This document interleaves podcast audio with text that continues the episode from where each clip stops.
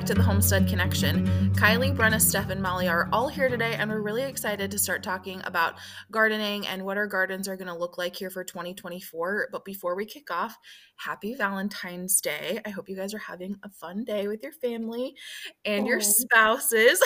Steph is not a fan. We did think about doing like a whole Valentine's Day themed episode today.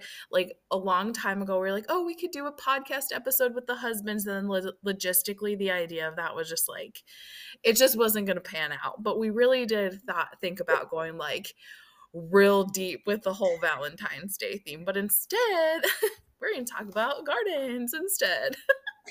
Oh my gosh, my husband would have, that would have been a hard pass here.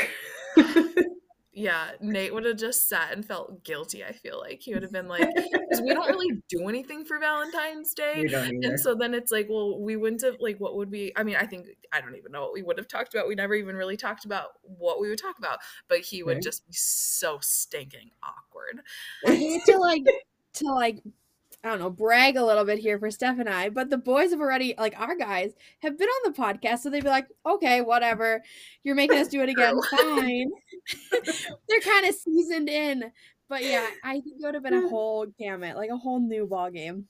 That is true, because like you guys had your husbands on when you talked about hunting, which was I liked that episode, hearing like Kyle and Beau's perspective, and hearing your guys's, like, you just guys talking as married couples. That was like a fun. That was a fun listen for me. That was really good. In the future, but we might decide to do that again or something with all the hubs. We should do something. We should have a husband takeover. Ooh. I don't know how that would work because they've like never talked to each other except for Beau and Kyle. Well, and my husband is, when I say my husband's an introvert, you guys, like, he doesn't talk. Like, at all. So if I'm not, like, it's just he and I, he'll talk, but if it's not he and I, he'll just sit there and look at you talk. So worth a try. It'd be a very quiet one. And you know, talking about hunting and like killing things and providing meat is very different than talking about Valentine's Day, you know. I mean, well, right. Yeah, for sure. You have to find a really good topic. Maybe they could talk like World War II or something. All the guys could get on board. We're talking about some historical date and we could talk about that. I was thinking like cars or something, or just like what it's like to be a husband on a homestead with wives who are homesteading. If any of you guys have any suggestions that we should approach our husbands with to be on a podcast episode about, let us know. Yes. There you go. Yes. That's awesome. It's a good idea. Anyways, let's talk about gardens. I know we talked a little bit about spring prep 2 weeks ago. Just kind of like what we were getting ready to start kind of gearing our interest and our time with as we head into spring. But now we really are on the front end of having to start seeds, especially for those of us who are in like the more northern climates. So for people who are new to new to gardening, we thought we would kind of touch on some of the basics of getting garden started and seed starting and some of those things, and then maybe talk a little bit about what we're planning on doing with our gardens this year and chat a little bit about that. So for those of you guys who don't know, I know a lot of you guys follow along with us pretty regularly, but Molly and I are a little bit more north with our growing zones, whereas like Steph is south in Texas. And then Brenna is kind of like in a weird position right now because while she lives in a more northern climate right now in Colorado, by the time gardening season rolls around, she's actually going to be in Florida. So she'll be in a more southern climate when she's like growing things too. So we're in unique positions because Molly and I end up having to start quite a few seeds like indoors, late winter, early spring to transplant, whereas like these, like Brenna and Steph, you guys can do more direct sowing than that I could ever dream of, honestly. Which really, Brenna, by the time you get there, you're going to be in like the too hot to grow anything season. So you're basically going to be in like your second winter, if that makes sense. Yeah. So you still have time to get things settled before you really have to start thinking about gardening. Yeah. And then I'll do a fall crop of some sort because that's actually the only time you can do your lettuces and your kales and like the more leafy vegetables. Otherwise, everything just yeah, shrivels up and dies under the heat. That's a good point. You have a very long growing season too, Steph. What zone are you? I'm zone 8. Oh. Let me see. Molly, what zone are you? Are you 4? Yeah. That's what I thought. I'm 5. I'm right on the edge of 5A, 5B. Yeah. So I'm right plant and look at my seeds like I'm 5A. You know, like I plan for the colder temperatures. I plan for the earlier frost and later frost. You know what I mean? Like, and then if it ends up being a little bit warmer, then that's a pro. But I always kind of like gear more towards that like 5A growing zone. But they just adjusted what all the growing zones were though. They like shifted them all down just a smidge. Mm-hmm. Yeah, so I went from 8A to 8B. Yeah, 8A to 8B, but maybe I'm a full 5B then instead of right on the edge. I'm looking mine up right now too. I'm a 5B here, but what I'll be when I move, if I move to the area that I'm thinking I'm going to move to, because I don't even have a home yet, but that's going to be 8B or 9A, which is interesting. But when I was really growing stuff in Florida, when I was really growing stuff in Florida, I was 10. Sure. So I was really south. That's where I could grow those cool cotton candy berries I was telling you guys about. Yeah. So good. So that's like a huge thing when starting your garden is understanding what zone you live in, because your growing zone will help to determine one, when your earliest frost dates are in the fall, and then when you can expect your last frost date to be. So then you're going to know when you can plant your seeds inside, because your seed packet will kind of show you what zones the seeds are hardy for, when you should start them indoors, and when the best range of times is to potentially transplant them outside. But seed packets, I don't feel like are the most reliable. It's like better to have a good understanding of what zone you live in and then what seeds are hardy to your area. Because it's like Brenna said, I'm not going to be able to grow things in Northern Illinois that Brenna might be interested in growing in, you know, in Florida. And so just having a grasp on what type of stuff you can grow in your area and when you need to start it indoors and transplant it outside really hinges on what zone you are, like what zone you're living in. Yeah. It's also not, I don't know about you guys, but it's not even quite just the zone. It's also understanding the weather patterns of your area, but we get hail here. And so even though I was within my zone for planting and for direct sowing, by the time I got my seeds out, we had really bad hail. And so here it's kind of hard to plant at any time because we get hail during the summer and then it's really cold during the winter. So we have a very, very short growing season where you're not getting attacked by something from the sky. Yeah. Yeah. I try to wait until, like, I guess the rule of thumb for my area is wait to transplant things until Mother's Day or like after Mother's Day. That feels late to me. By the time Mother's Day rolls around, I feel like I could have had something in the ground for like at least a week or two, but I generally wait. Last year though, I started a ton of stuff inside. So I did tons of tomatoes, tons of peppers. I started 100% of my seeds inside. The only thing I direct sowed was like radishes and carrots and then my peas and like my leafy greens. But I had stuff that was like suffering in their pot, waiting to be transplanted outside. And I was like, it probably would have been better for me to transplant them outside a week or two earlier than quote unquote recommended. Because I think they struggled just as much, like trying not to become root bound in the pot as they would have been if I had just put them outside with it being a little too cold. Yeah. And like for me, where I just looked at my zone map and I'm now a full 4A, kind of flirting with the edge of 3B. And so I shifted like a whole zone, which is interesting. But we also are like plant Mother's Day weekend. You know, you're done by mid-September, October-ish if you're lucky. But the interesting part for me is a couple years ago, I did not get my garden in because I had a newborn baby at home and I didn't get a garden in until the first week of June, and it was the best garden I've ever had, and I planted it so late.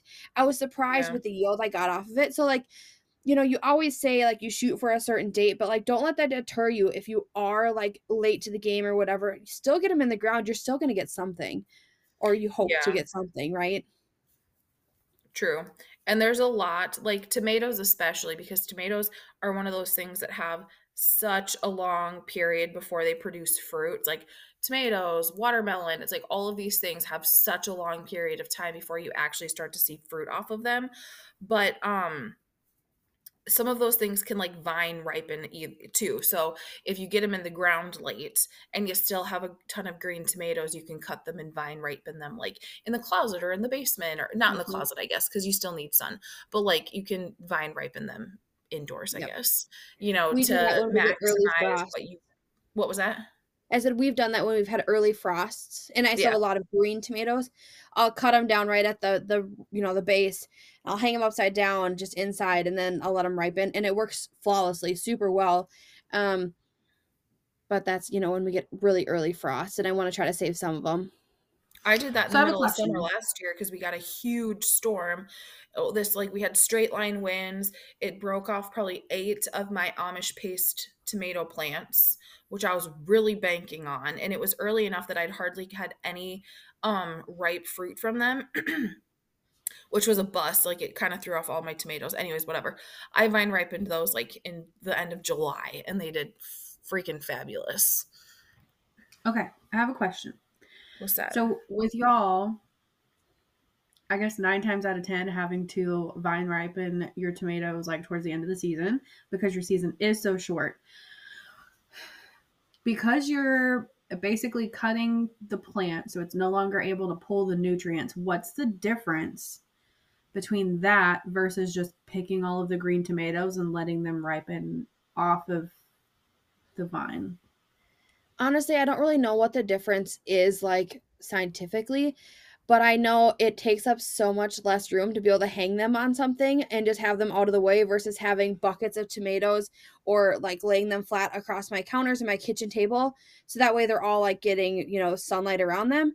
And so, like, for me to just hang them up on something, like, I normally take twine and I wrap the stem, and then I go to the next one, I wrap the stem, and then I hang them up onto the wall.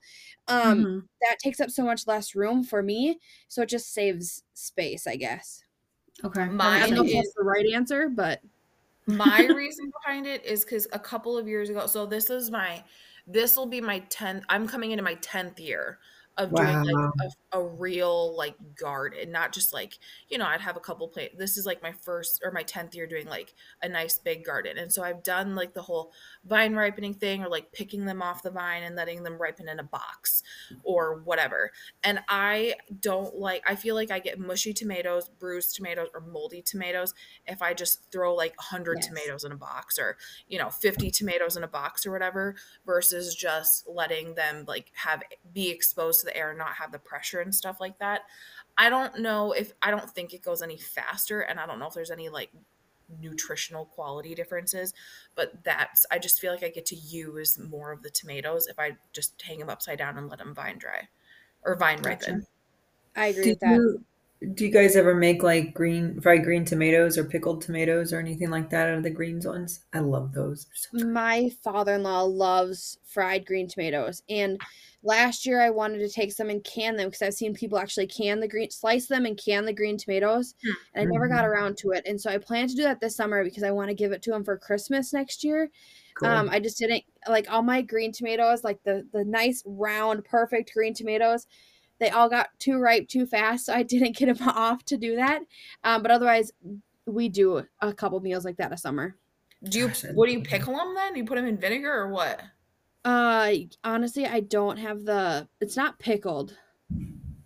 I don't know what it is. I don't have the recipe. We'll have to revisit this in the summertime with green tomatoes. Yeah, I thought there was a pickling too. You probably could. I just know that there's like a good ratio to can them so that way they're shelf stable for, you know, future meals. Oh, for sure.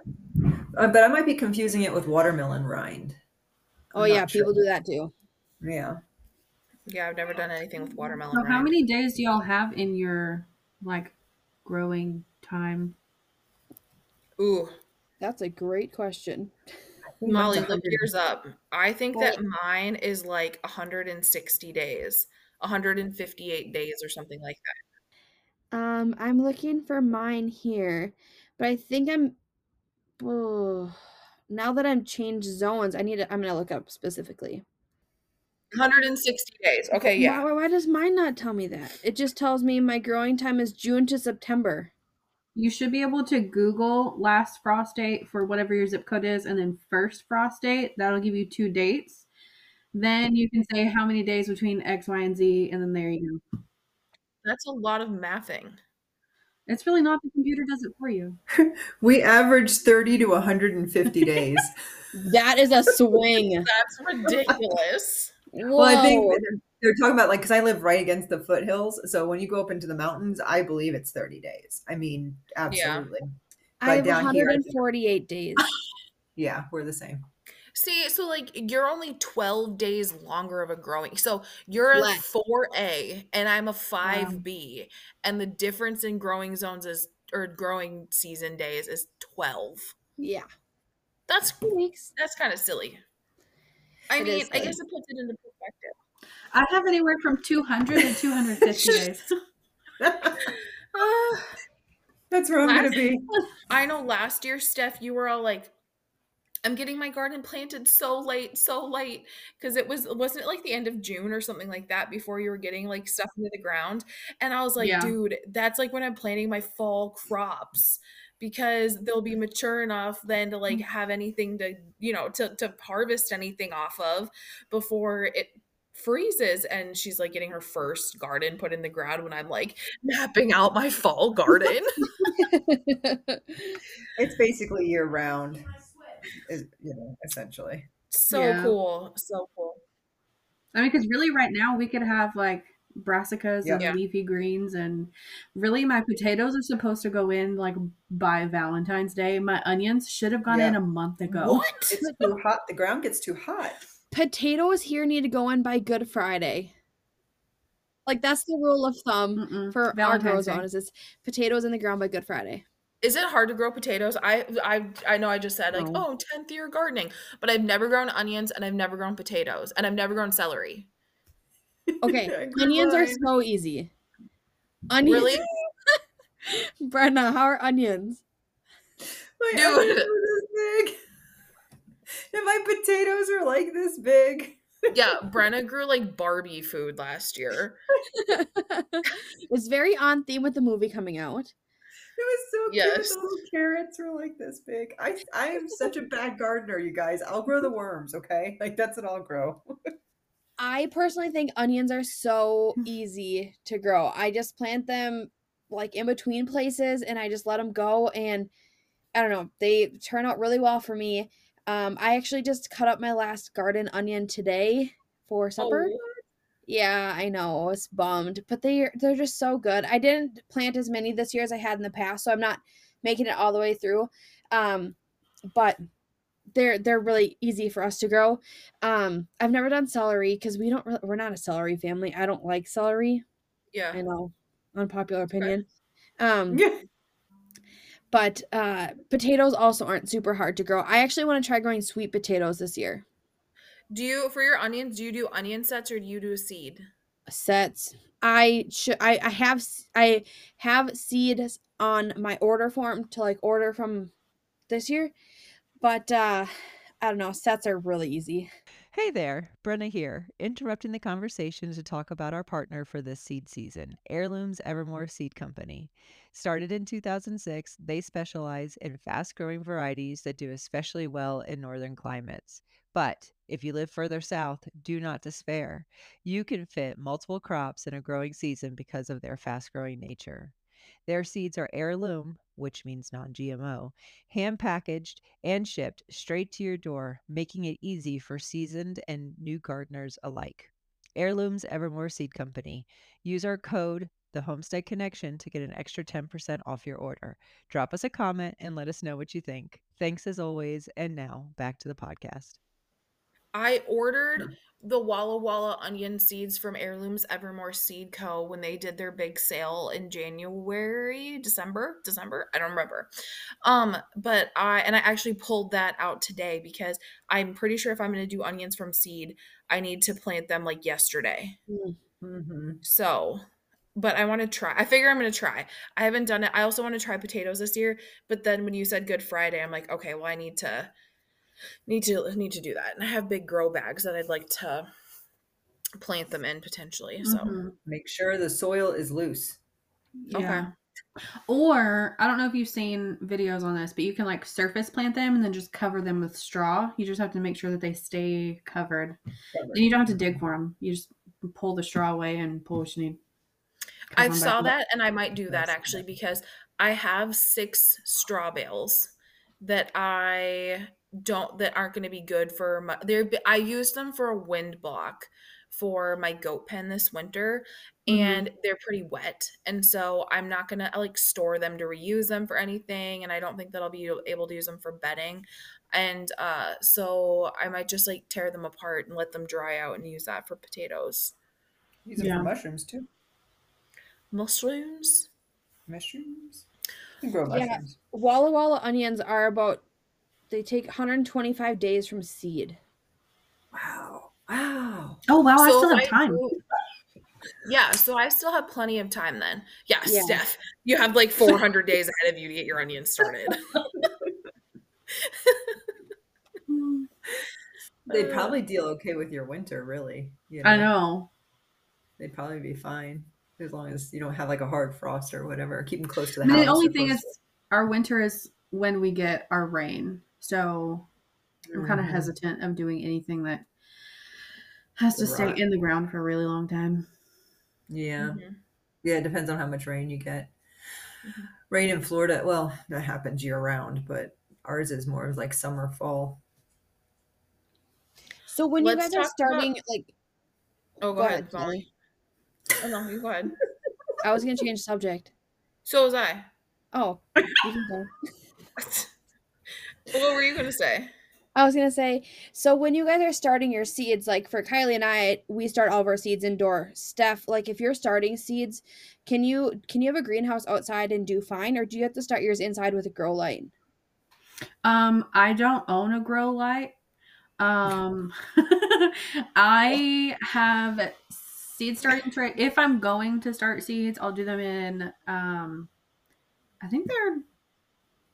Maybe they're 2 inches. They might be 4 inches. I don't know. They're pretty big. They're not like the tiny, like 120 cell ones. They're pretty big because I don't want to go through the trouble of like up potting. That's a lot of work for me and I don't have time for that. So I just start them in a bigger pot and they can live in that for longer. And then I move them to their permanent home. But I have like a plastic dome that goes over them. So it's like a mini greenhouse. Or I just direct sow. Yeah. That's nice that you're able to. I was going to ask you what you direct sowed, like what you end up, like how much do you end up direct sowing versus starting from seed?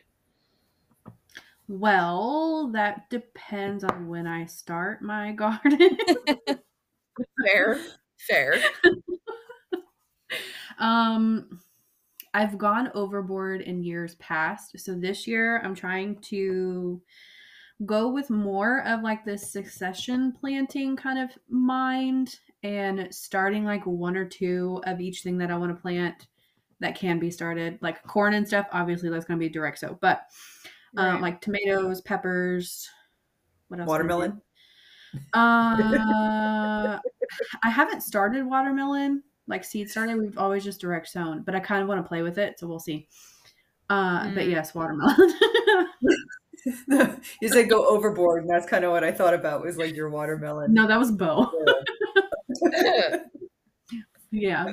Let me think. Squash, cucumbers. I don't know. There's a few other things that I would do, just like 1 or 2 cells of, and then if it did good, then great. I'll just direct sow for a second round. Mm-hmm. If not, then I'll just direct sow come time, and it'll be fine. Cool. That's cool. I'm starting from seed again this year. Will be starting from seed again this year. Pretty much everything.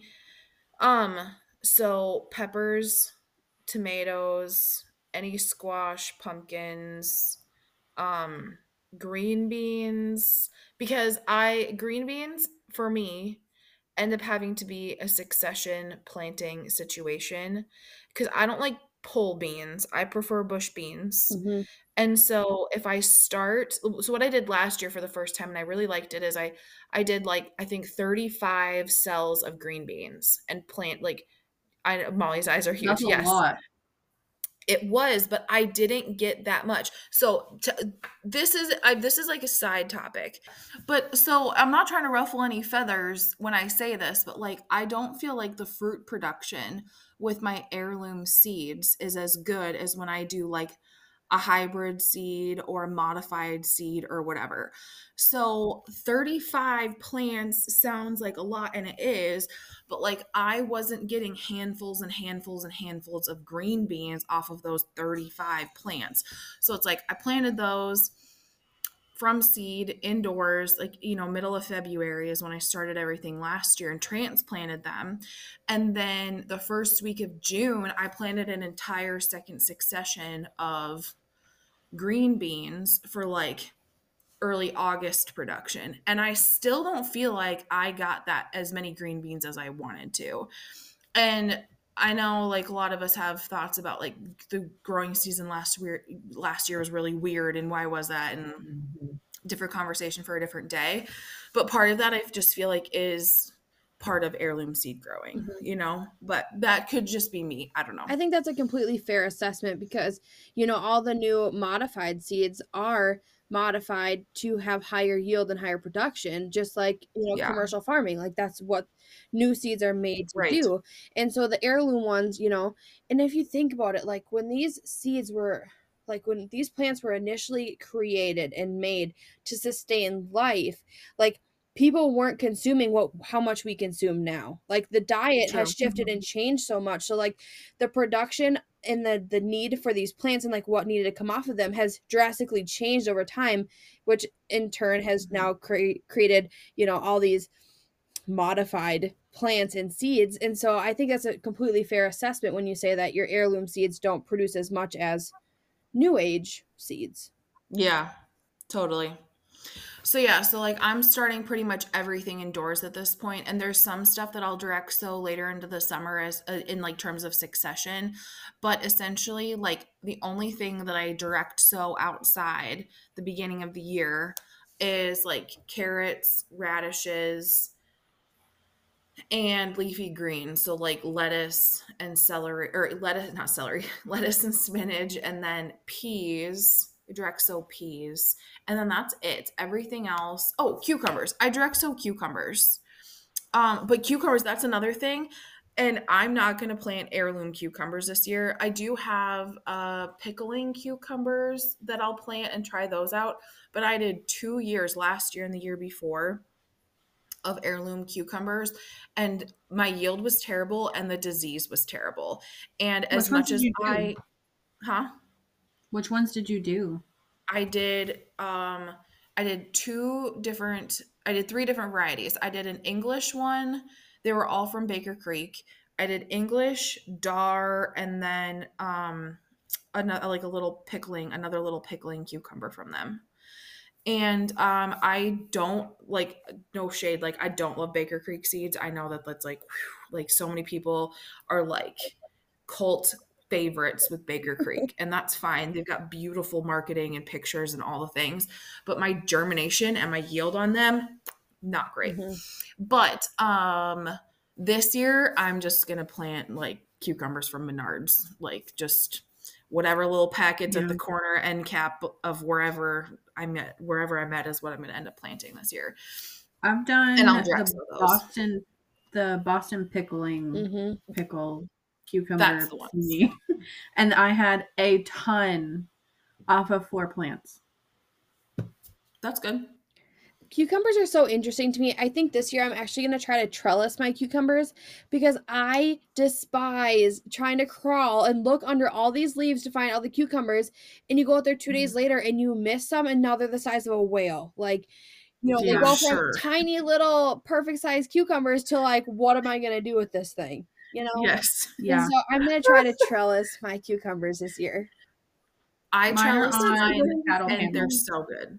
Sorry, go ahead, Steph. No, you're fine. You're fine. You're fine. I was just going to say that mine are on cattle panel. Like you like it? Over my bed. Okay.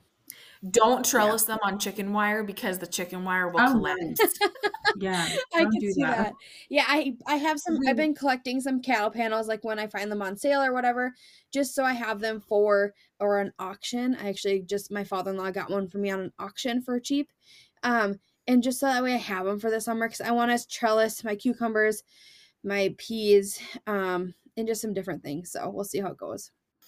When it comes to starting seeds, I think people who aren't seasoned seed starters will often just pick up like potting soil from, you know, wherever they're at, whether it's the farm store or the hardware store or whatever.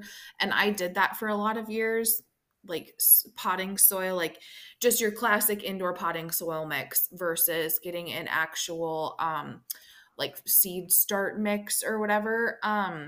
And there are differences between the soils where, okay, like, does it really make a difference? And I mean, I successfully grew gardens starting from seed with both types of soil. So, I mean, I'm not here to say like, you have to only use seed starting mix.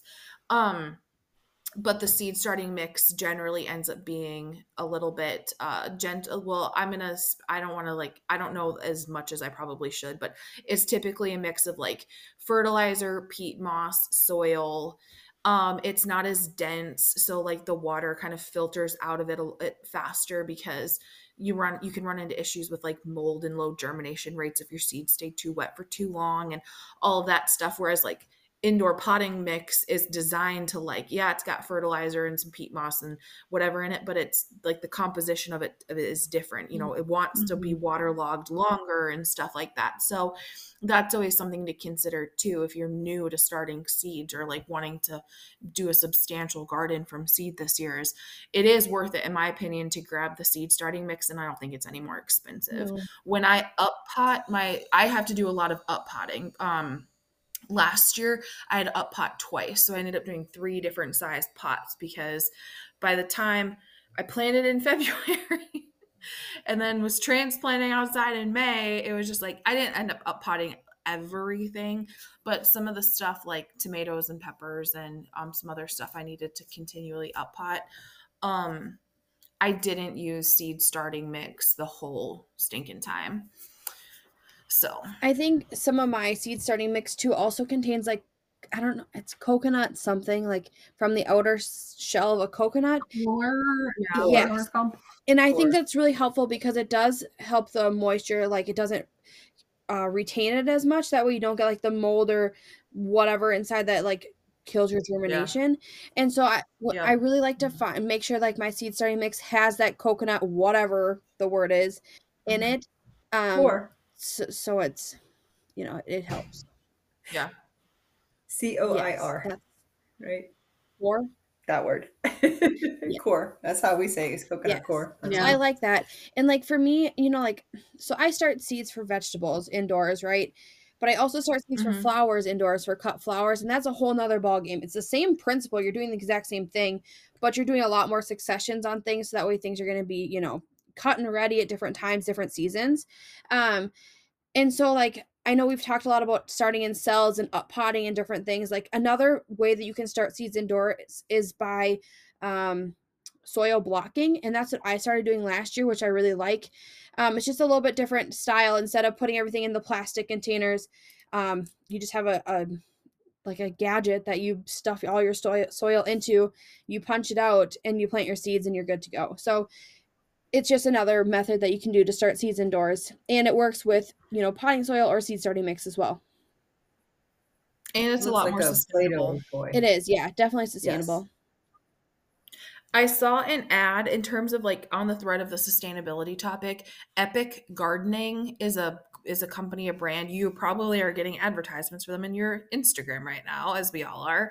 But they have like really heavy duty cells, like seed starting cells, and I almost bought some. They're not that unreasonably priced. It's like a pack of four. I think it was 172 or 192 cells for like $30. Oh, wow. And then they're supposed to last for a long time. I got mine from Bootstrap Farmer. Yeah. I can't remember how much they were, but they were definitely more expensive than that. I can't vouch for like quality comparison, but I've heard the ones from Bootstrap are really good. And so I'd be interested to see the difference. They're really thick. Yeah. And I definitely can't speak to the quality of Epic Gardening at all. I saw them. I was clicking through their website one day and I was intrigued enough that I almost purchased some, but I still have kind of some like really cheapo stuff from last year that'll get me through this year. So I'm going to use what I have anyways. Is there any tips that you guys have for when you're seed starting indoors? Like for like, you know, you're watering, like how much light do you give them a day? Do you, you know, like your light source, like any tips that you guys use that are, that would be helpful for anybody else? No, because I don't start my seeds indoors.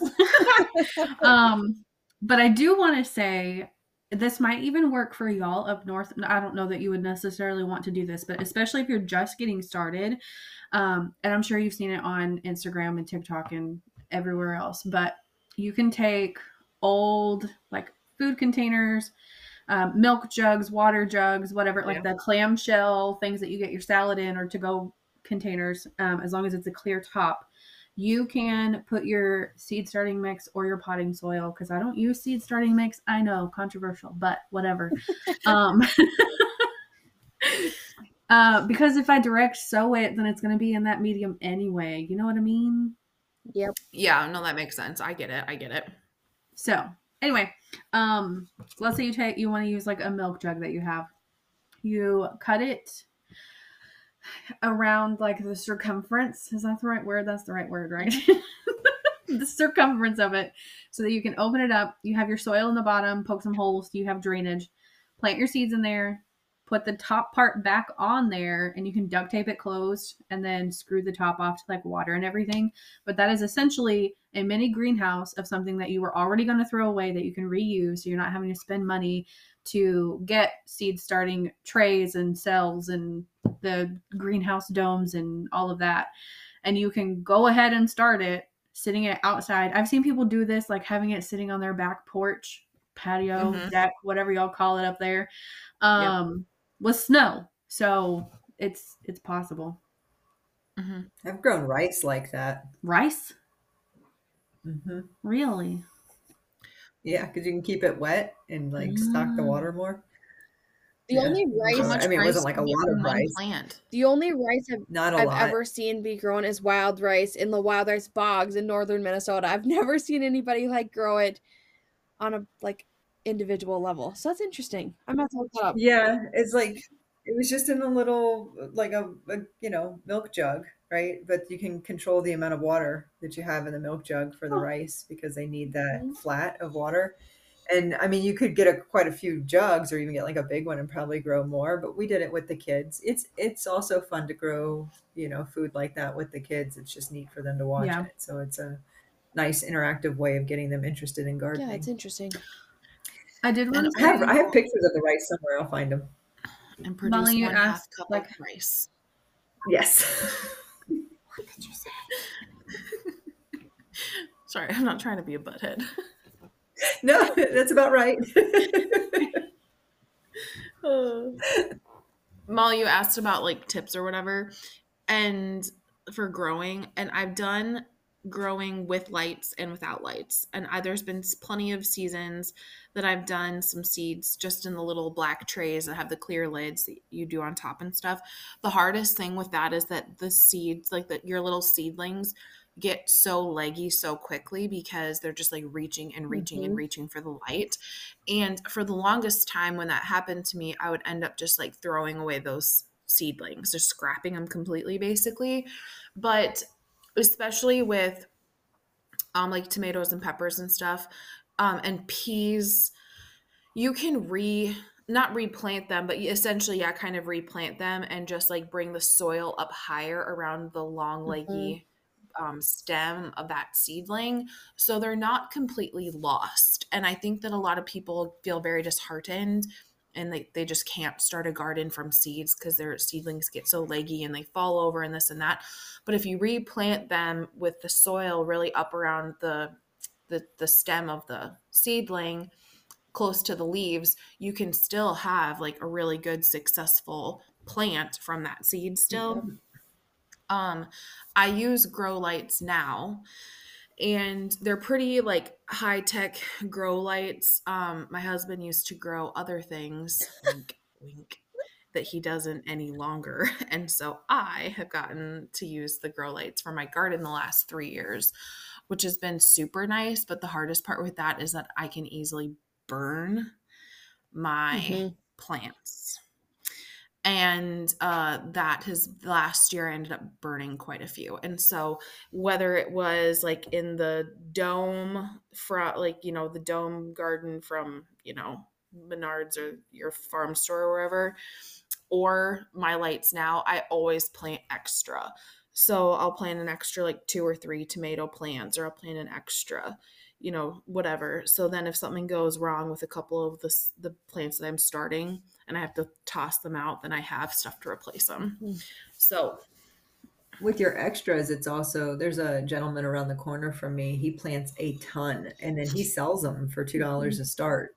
And so he'll make his money back, but he's also got plenty of tomatoes, I talked about that a little bit in the How to Make Money on the Homestead podcast, which surprisingly, but not surprisingly, that has been one of our best performing podcast episodes. Not surprised.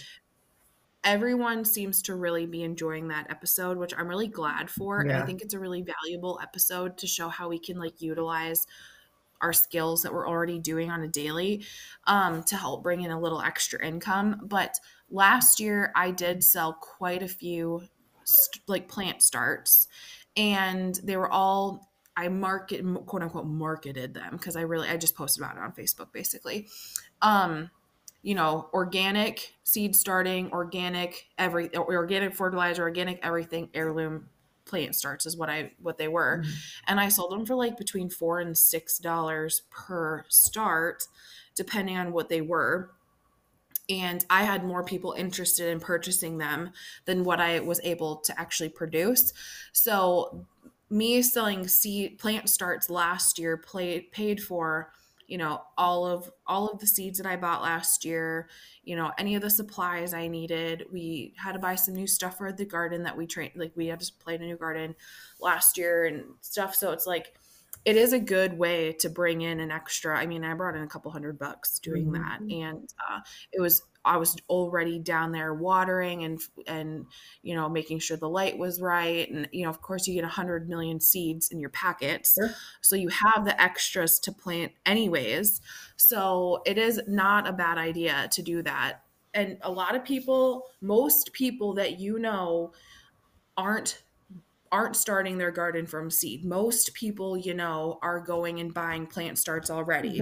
So why not buy them from you? And more people want organic. More and more people understand the value of heirloom seeds over all of these genetically modified seeds and hybrid seeds.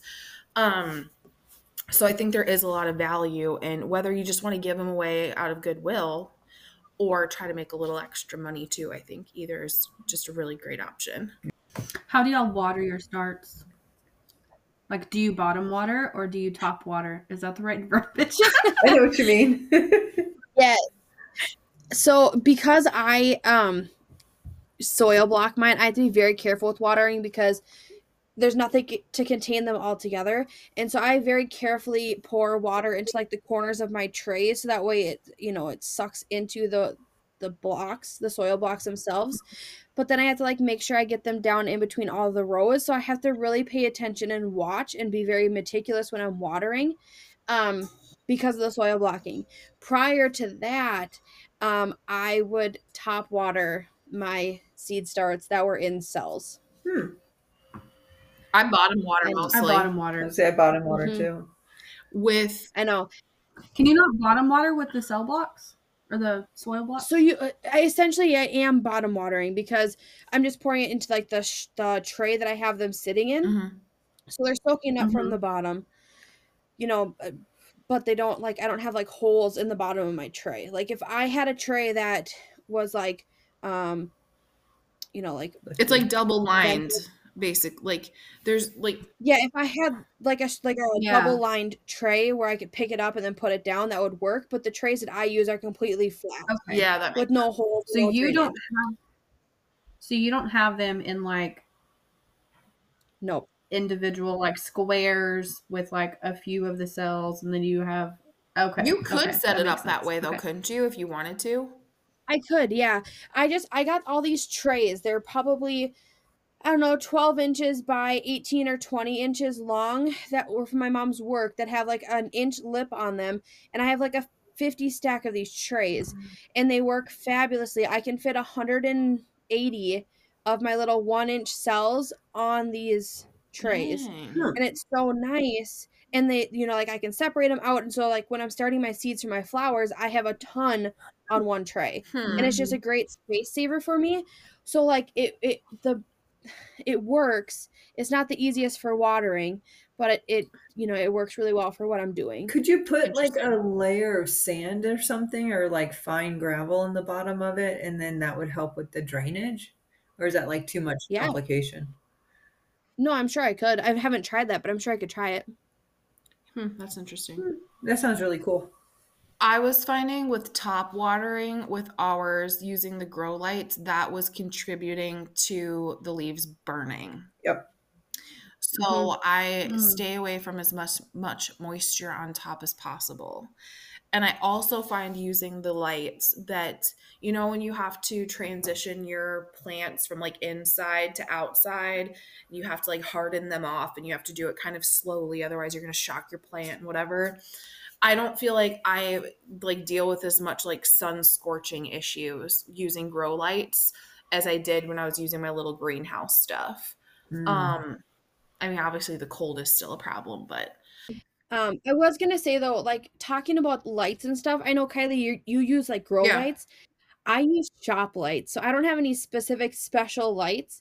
I just went and got shop lights from Menards or your hardware store. I got, like, a pack of 12 lights for, like, $60, and they come with chains, and so then I can raise and lower them to where I need them on my shelf, and they work just as good as a grow light. And so if you're looking for a more affordable option versus those grow lights, because those get to be super expensive, especially if you need a bunch of them, that shop lights work pretty good too. I was just going to ask, so is the difference between the shop light and the grow light, that one is, I guess, LED and the other one is UV? I think that there's a difference there. Yes. What that difference is, I don't remember. I know I researched it when I was looking up for my setup last year when I bought these shop lights, and in a lot of my flower starting Facebook groups, which flowers can be very picky on light, and a lot of people said that they had great luck with shop lights, and even though they weren't the grow lights that, you know, whatever. And so I was like, okay, we'll try it, because it was a cheaper option and I was gonna wing it, and it worked, and it was successful for us. So I don't know the whole difference. I know I knew the difference last year, but that was a whole year ago. No, but you're totally right. It's like, you don't need the fancy lights. And like, if you buy specific grow lights, you're going to be able to like manipulate how much of certain types of light they get. But you don't have to have all of those things. And the majority of people who do grow their seeds with some sort of, you know, artificial light source aren't getting the really expensive grow lights. So, right. And you can still grow them, like, in your window, you know? They die so fast. And the other thing, too, I think that's common within seed starting is those heat mats. And I know some people really use those those heat mats for germination for, like, the, you know, the first, like, 7 to 10 days on, you know, the plants to keep, like, the humid, you know, like, them warm enough to germinate well. Yeah, especially peppers. I've never used them, but I know a lot of people do. I just tend to keep the room where I have my seeds a little bit warmer than, you know, not. Fair. So that was just one other thing I was thinking about. I've never invested in all of the seed starting stuff aside from just the trays, because, and y'all know this, I've said this time and time again, I don't want to have to rely on having electricity to start my seeds. Absolutely. And I feel like where you live down in Texas, like you're more able to do that. Like I would love to know how my grandma did it, how many years ago, and how successful it was, because I know she had really good gardens. Like, I wish I could go back and talk to my grandma and ask her how she did it in Minnesota, started her seeds, and, you know, all of the things, because now I realistically don't know how she would have done it without having that electricity. Like, I get that you use the sun and things, but, like, how cold it is, like, I would love to have that conversation. Could you do cold frames? What was that? Could you do cold frames? Like, do you have raised beds or in-ground beds? In-ground. You could still build, like, a cold frame, just sit down over the bed and do your seed starting trays in that. Maybe. Yeah, and that's, I don't know. Yeah, like, I've looked into, like, half hoop houses and things like that that we could try. I just haven't gotten that deep yet. Yeah. A hoop house is definitely coming to our property, either if not in 2024, then definitely in 2025. They'd be so nice. Yeah. It's, I think that it's going to become, I think it's going to become imperative for people like us who are trying to produce a sustainable amount of food for our families to end up having hoop houses to protect like our plants from all the things. And the if anybody's wanting to look into hoop houses or greenhouses or any type of structure for their plants, check with your local extension office or like your university of whatever state you live in, because a lot of those places have agricultural grants for specific like greenhouses and hoop houses and things like that, that you know, a lot of them are like 50-50, like you pay half of it and they'll pay the second half. And so it's something to look into. That is something to look into. Even in Florida and warmer climates, they're not a bad thing to have, because most of the time, at least from my experience, we need shade. So you need a way for your poor plants to get out of the sun. And so hoop house is good investment, no matter where you are. Yeah, because I feel like putting a shade cloth on top of a hoop house would be easier than trying to put a shade cloth over your garden bed out in the open. Heck yeah. For sure. Agreed. Yeah. One of the last things that I wanted to like just touch on like super fast, just as like a little boost of encouragement, is like generally your seeds don't expire. So if you have seeds that you bought last year or even the year before, still plant them. Like, you don't have to buy all new stuff, and no, seeds are not expensive. Generally speaking, they're not expensive, but it can get expensive if you're buying them year over year. But if you look at what you're spending on seeds and the way that food that you're producing is going to sustain your family, it's a heck of a lot cheaper than what you're buying from the grocery store. So like, if you want to buy new seeds or you need to buy new seeds, obviously, of course, like, go ahead and do it. But if you have seeds that are still laying around and they say that they were, you know, set up and packaged for the 2023 growing season, it's like, you can still use those for your 2024 growing season. So I don't feel like you're not signing a waiver like a conventional farmer that cannot use a seed after a season. Like, you can still use it. Absolutely. Absolutely. Well, that's the benefit also of heirloom seeds, really, because then you have your own seeds. If you buy GMO seeds or you buy seeds that have been modified, they don't necessarily create seeds that will reproduce. And that's a huge point, Brenna, is like, you know, while earlier I was like, you know, I don't feel like my heirloom seeds produce the same amount of yield, and I don't think they do, the sustainability of those seeds is infinitely greater than the stuff that I'm going to buy that's like a hybrid or modified, because I could save those seeds, but they're not going to germinate and produce fruit next year, whereas like I might have a lower yield and have to plant more plants to get the amount of fruit that I want from my plants with the heirloom seeds. But I can harvest those seeds, save them, and then plant them next year. And there you are. Kylie, pros and cons.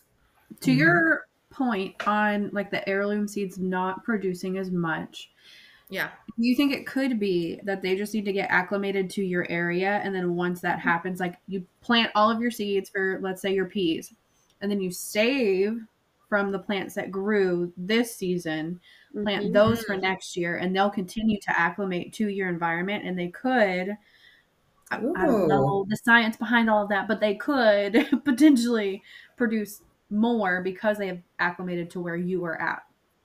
Yeah, that's actually a really good point. That's a really, really good point, because the heirloom companies that are out there are very like regional specific. You know, it's like they're growing and harvesting their seeds, and like Heirlooms Evermore Seed Co. They're in Idaho. you know, or like Baker Creek. They're also out west, I'm pretty sure. Mm-hmm. And so I don't know where Johnny Seeds is, but they have some heirloom stuff as well. But it's just very regional. So yeah, maybe if once it acclimates to my region, that would be better. I mean, it's essentially like breeding, like when you're breeding my goats, I'm breeding them for like, you know, certain dairy qualities, you know, mm-hmm. my seeds then would be reproducing for, you know, mm-hmm. a hardier northern climate. Yeah. That's the one thing though. And like Heirlooms Evermore Seed Co. says that they're more cold hardy than other heirloom seeds. And I wonder if there will be a difference with some of the stuff that I plant. Like I have 2 cucumber plants from them. I think 2 for sure. 1 that I'm planting this year. And I'm curious if there'll be any difference from like my Baker Creek seeds that don't like promo that they're cold hardy or whatever. I don't know. Mm. That would be interesting to kind of just TBD. I know you probably didn't take pictures of your other ones, but it'd be neat to kind of track that going forward. And that I might probably do that too, because I have some Heirloom Evermore and some Baker Creek, and I'm down south, so that's obviously going to be a different climate than where they were at in Idaho. So, mm-hmm, mm-hmm. Well, I'm curious about what kind of heirloom companies we have further down south, because Molly was talking about one that's local in Minnesota. And I do think it's important, which is also nice to buy locally and buy close, you know what I mean? So if Idaho works for you, then that's where you go. If you need something more like Texas or Florida, then mm-hmm. that's where you go, you know? Yeah. Cool. Well, you guys, whether you are starting your seeds inside or you're able to direct sow them, or you're able to plant them with a grow light, or you're just using God's natural light, we hope that this podcast episode has been fun and informative and encouraging to you. Before we go completely though, Molly over here in Minnesota has decided that she's sapping trees for the first time. And so I thought it would be fun for her to like give us a little update on her sapping experience. We need to think of like a name for this segment. Molly's sappy section. Oh, never mind. Molly's super sappy adventure. No. Maple talk with Molly. What was that, Molly? Maple talk with Molly. Maple talk with Molly is so much better. Steps. Oh, so funny. Anyways, Molly, tell us about the sapping that you're doing, because I'm curious, and I know a lot of people are too. Yeah, it's something that we were actually walking in the woods this year at our hunting land, and it's called Oak Hill because there's so many oak trees. And I asked my husband, I was like, why do we call this Oak Hill? Because the forest floor is filled with maple leaves. Like, why do we call this Oak Hill? So it really started then, and I was like, I'm going to go out there and I'm going to find some maple trees. I'm going to tap some trees this year and see if I can get some syrup made. And so, first of all, the biggest challenge for me is tree identification in the winter with no leaves is extremely difficult. Oh, like, yeah. I did not think it was going to be that hard, because these trees are like hundreds of years old, and, you know, like looking for the branching, I'm looking up into the canopy of these trees and I can hardly see it. And so, it's been kind of humbling, like trying to identify trees. But I have a total of 10 taps in right now in our trees. I'm on 8 different trees. So depending on the size of your tree, you can have more than one tap inside of a tree. It just kind of depends on the diameter of the tree itself. So I have 10 total taps running, and today is day 4 of collecting sap, and I hit 30 gallons of sap today. And so that's a lot. I'm really impressed with it. So traditionally, it takes between 30 and 40 gallons of sap to make 1 gallon of maple syrup. So that's most wild. People say it's about a 40-to-1 ratio, depending on kind of your sugar content, and like how much like water vapor is going to be boiled off when you're in the boiling process. And so, you know, I'm sitting at about 30 gallons today, and our weather is hitting cold now, and so I won't probably be getting much for the next week. So we're going to be boiling down here this weekend. At the time this will be up, I'll have already boiled it. So I'll be boiling my sap down like the 10th of February, and we'll see what we get. I've been documenting it all on Instagram, and I've had a ton of people messaging me, a ton of people like reaching out and saying, hey, how are you doing this? What are you doing? Why did you choose this system? And so there's a lot of questions that I've been answering over there, because most people think of maple syrup and you have like, these old spigots and these like metal pails that are on the trees. Like, yeah. I'm using a different style where I'm using bags, which is working really well, where then other people are using lines and they're running like hoses from tree to tree to one major collection system. So there's a lot of different ways you can collect maple sap to make syrup. And I'm just dabbling in it this year. Kind of started it on a whim, and I have gotten so hooked. Like, I saw this meme that said, or reel that said, have you ever found something in the homestead community that you have just like attached yourself to and it's become your whole identity? And that is maple sap and like tapping trees right now. It's like become my whole identity. So cool. And so it's been really fun. If you're into instant gratification and you are in a colder climate or a climate where you can tap trees, I highly recommend it. It is so satisfying. That's so cool. That's cool. And Molly's going to do updates on her. We'll have Molly's maple talks and updates this spring as she's like sapping, collecting sap. I don't know if I'm saying that right. Tapping and sapping babies. Woo! So we'll like follow the process with her. We really thought about like having someone on the podcast to talk about tapping trees, but then I kind of got late. And so Molly's doing it. We're like, we can live vicariously through her and learn along with you. Yeah. Which is super fun. And I will have Molly's like Instagram handle below, so you guys can go follow and like follow her daily updates with her maple sap collection, and then see how the boiling process went for her and stuff. And then also in the description or the show notes, I'll put the episode for the making money on the homestead, since we talked a little bit about that one with the seed starts and all that. And then of course, Heirlooms Evermore Seed Co. information will be down below and stuff like that too. I also have a whole resource section on your growing zones and seed starting, both free resources on different websites online that are like really top-notch quality websites, and then also a lot of different YouTube videos to watch on seed starting. Some of them are like how much you should plant for your whole family to like feed your family for a year from your garden. Like, some of the stuff is very basic, and then some of the stuff is a little bit more in depth, but regardless, all of the information is free, and it's like really good quality stuff. So it'll be in the show notes. It's also over on our Patreon website, and then also the homesteadconnection.com website. So we'll have it three different spots. So it's just like very accessible for you guys. And then speaking of the Patreon, we actually have a new conversation that'll be coming very shortly. So if you're not over on our Patreon, the link will be down in the show notes as well. So you guys can like join us over there, because we've been having some really interesting conversations over there about stuff we can't really talk about here in a more public setting, stuff that's a little bit more like edgy and maybe erring on the verge of controversial, but still is like really important to talk about. So anyways, all that stuff will be below. So yeah, anyways. I hope you guys have a great day. Thanks for joining us, and happy Valentine's Day. Bye. Kiss your loved one and hug your kids. Or whatever.